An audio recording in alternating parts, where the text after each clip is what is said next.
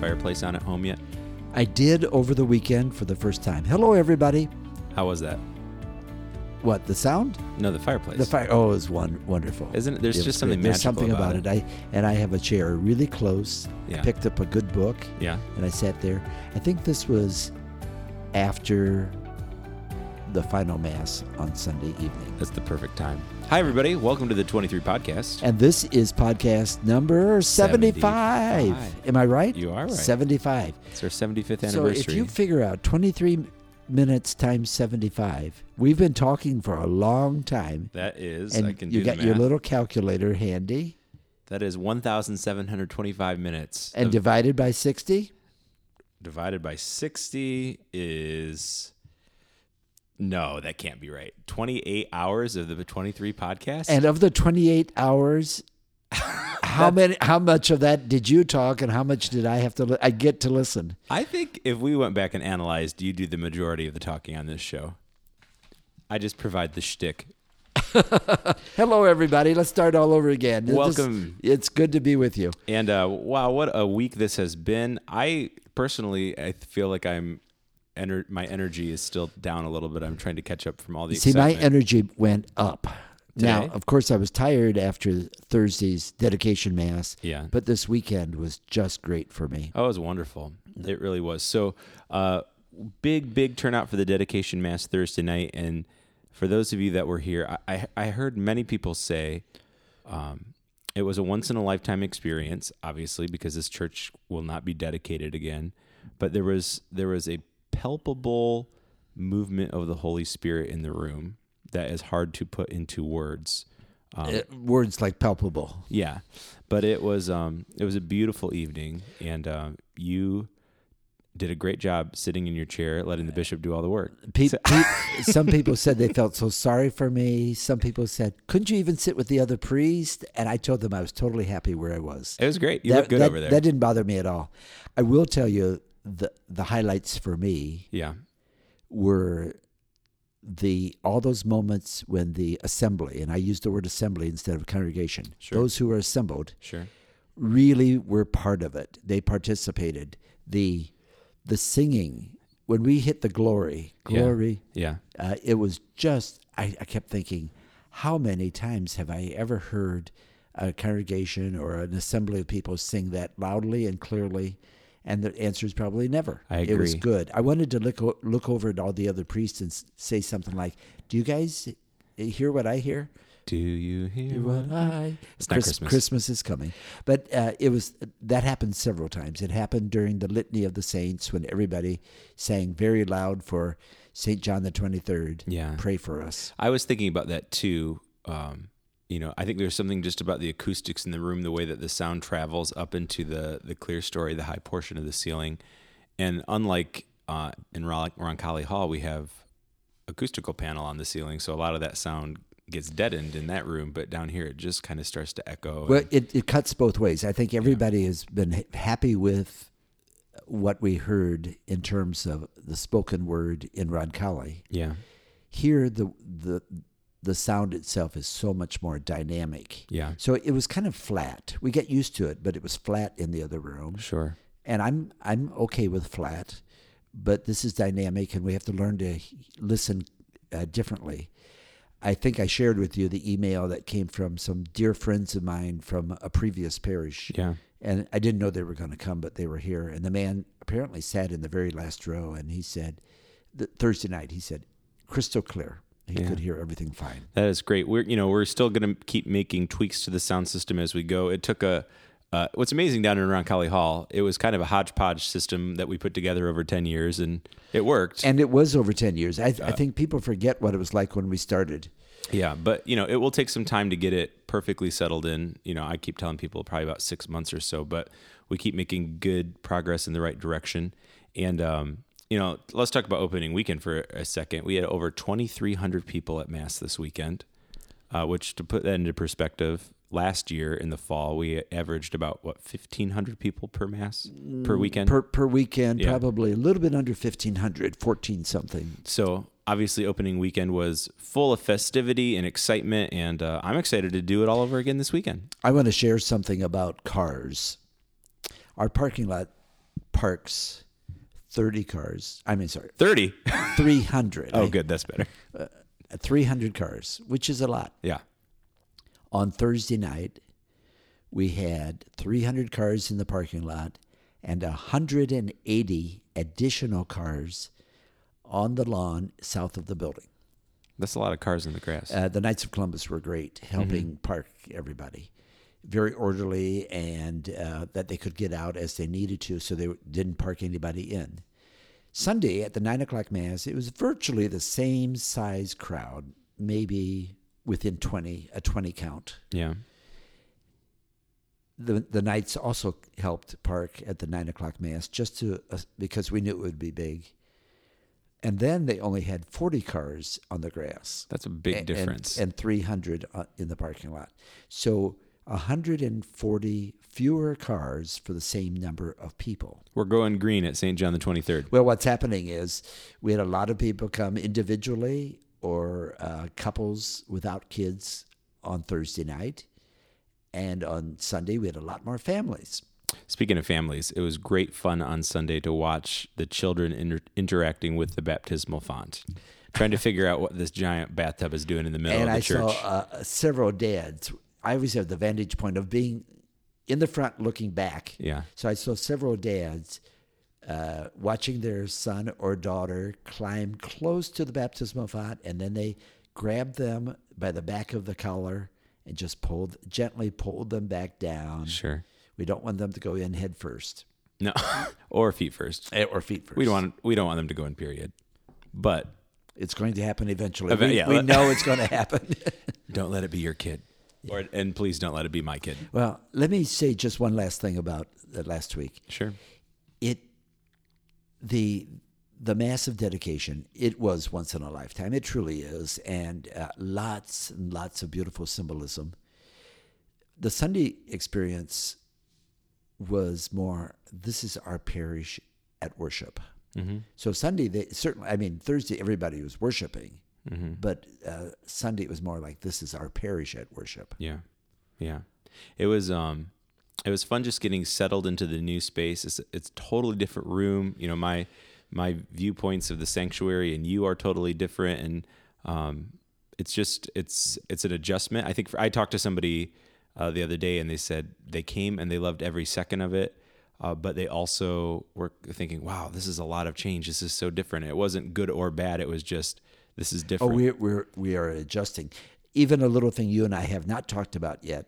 We've got to work out a little bit better for me to give the signal to you of when to start the opening song. Yes. Because you sit at the piano bench facing the other direction. Right. And then you had to turn, look over your shoulder. Right. Maybe we could use a flare gun. You could shoot off a flare gun when you're ready to start, and confetti will fall over the I, assembly. I, I- I know one church, they had a little bell. When the organist was up in the choir loft Uh-huh. and he couldn't see, the priest would just ring a little little button and it would ring a bell upstairs. so we could get you like the Philadelphia Bell or the Liberty Bell. It's not called the Philadelphia Bell, the Liberty it's, Bell. it's in Philadelphia. It's in you're, you're, you're close. no, I was talking about it, one of those little, like a, a, a doorbell. like a well, let's be technological though. We'll put in the ring, and then it'll be a video doorbell, and I can see your face. at The least. ring, yeah. Uh, who's breaking into my choir loft? Okay. All All Let, right. Let's go to the 29th Sunday of Ordinary Time, which is October 21st.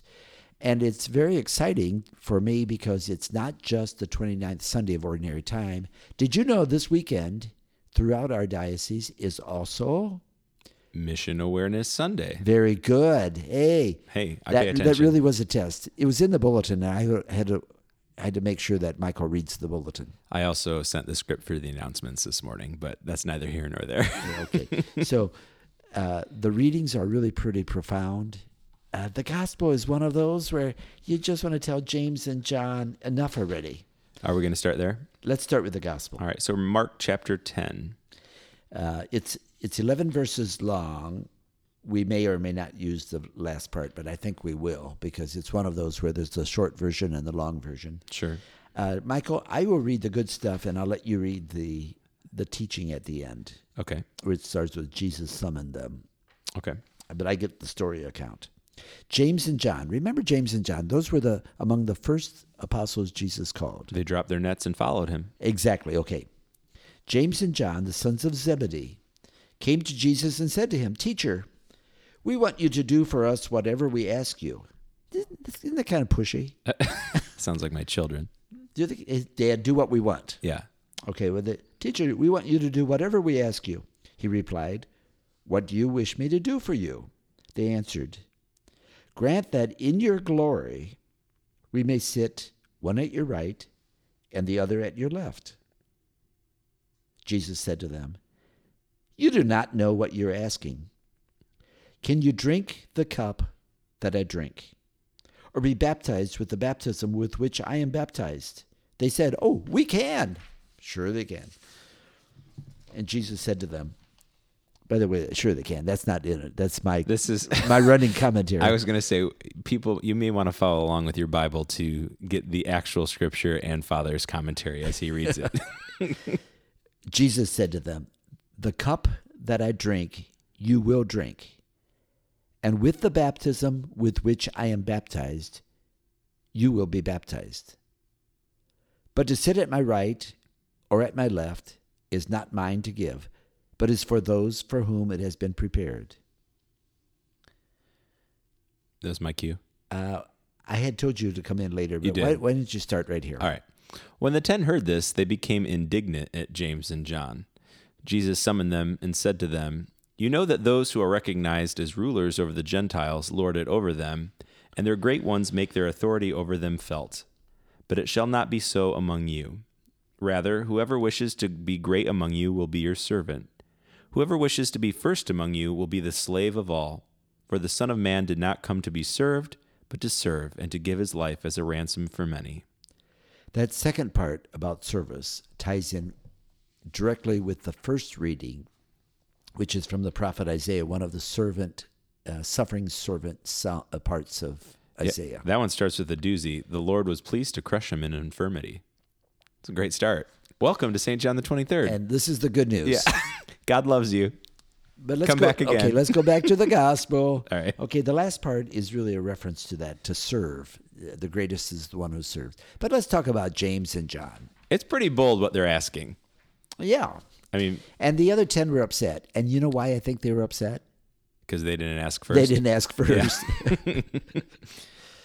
I love the line. Can you can you drink the drink that I drink, or be baptized with the baptism with which I am baptized? That's- that's now we're very not talking wordy. about baptism as in the sacrament of baptism in that new baptismal font in which the kids are swimming every Sunday. Right.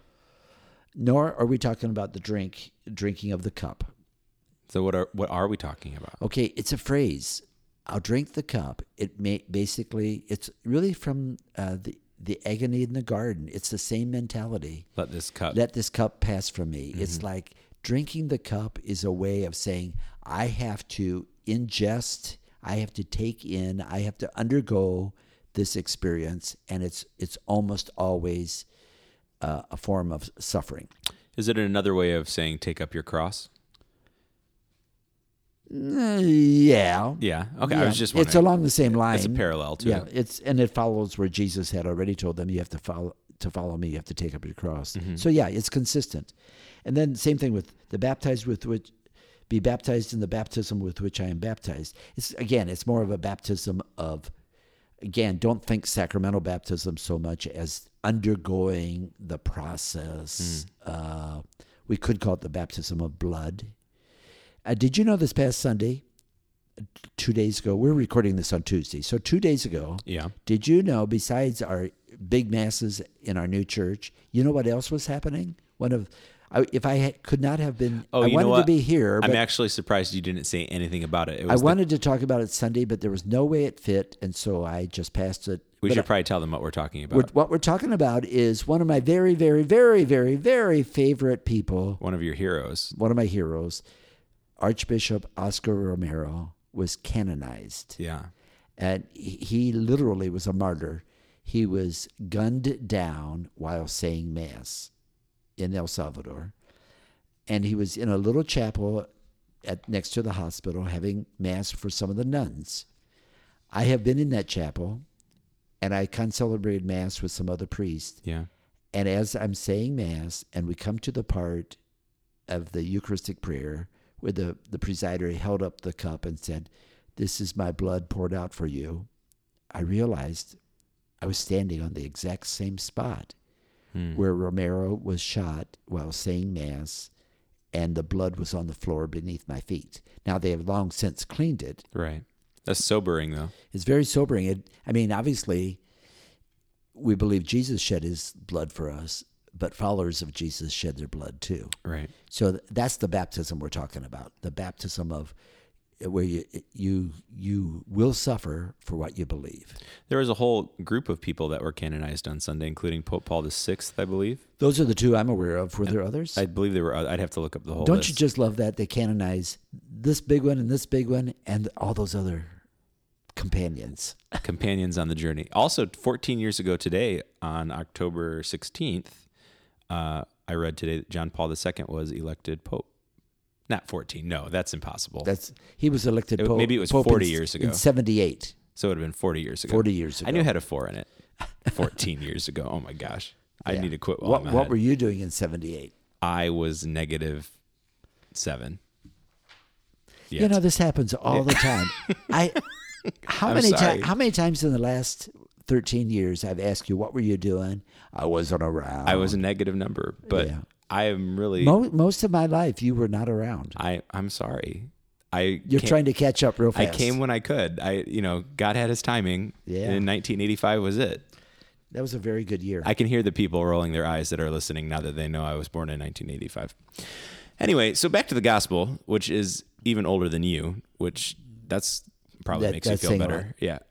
so okay, so we really have two stories. They're connected. The first one is the this whole thing about glory and power, and Jesus turns it around and says, uh, "There's going to be suffering. You have to undertake what discipleship will require."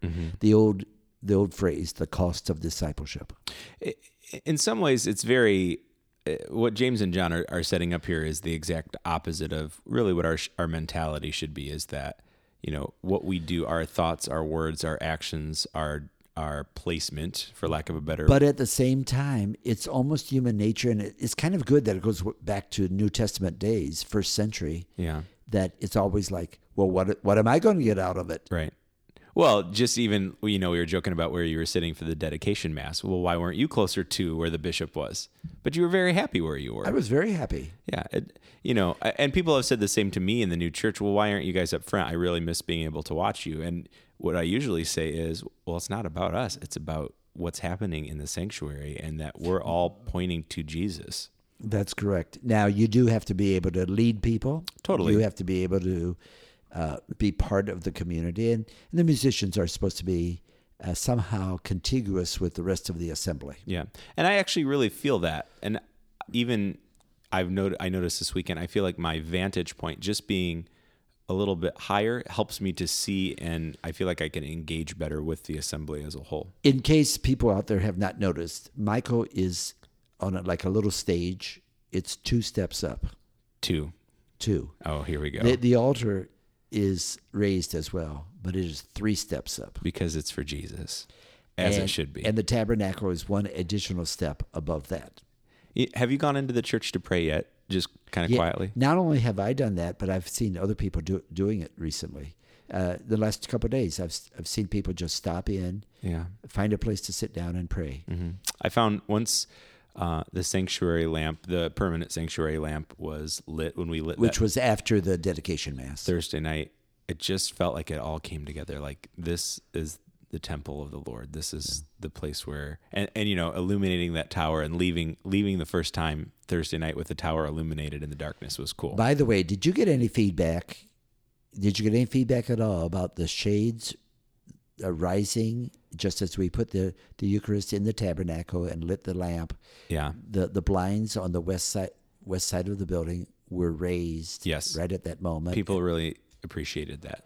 The symbolism of i it. was surprised how much it touched me uh, it's sort of like everything we say the eucharist is here but with the shades drawn the eucharist is for the world Yeah. and that's a direct quotation from pope john paul ii it, he even says the world is the alt, the altar for the eucharist Was that in the book? That was in the That's in our commemorative book. It's a knew quote that I took out of his uh, encyclical of about 15 years ago. I knew I read that somewhere. All right, we only have a couple minutes left. So The second, the second part of the gospel, the last part which Michael read, is where it, it again it goes back to the idea of that we have to be of service. So there will be suffering and service. It's not either or, mm-hmm. but it is definitely not about glory. And so Jesus, in a sense, takes the the incident with James and John and uses it as a foil for his teaching. And that's a very common theme in the scriptures. Some something happens and Jesus works his way through it and then it turns into a teaching for everybody else like, okay, now this is the lesson I want you to take from this. this is why these guys were being dumb, and this is why you should not be like them. Oh. I'm paraphrasing, of course. Now, whoever paraphrases scripture, No one ever. Uh, anything in the second reading that you want to? the second reading we're continuing from the the letter to the Hebrews, and it doesn't. I'm not going to say it doesn't say a whole lot. In fact, it says quite the opposite. It's powerful, very short. There is a line there that's negative, which I will read. It says, "For we do not have a high priest." That's namely Jesus. We, we do not have a high priest who is unable to sympathize with our weaknesses. I would like to make it positive. For we have a high priest who is able to sympathize with our weaknesses. But if you think about it, the the anonymous uh, writer of the letter to the Hebrews is saying, "Okay, you you people know what a high priest is, and our high priest is really from us, among us, and knows what our weaknesses are all about." Another 23 minutes has come and gone. So how many how many hours now?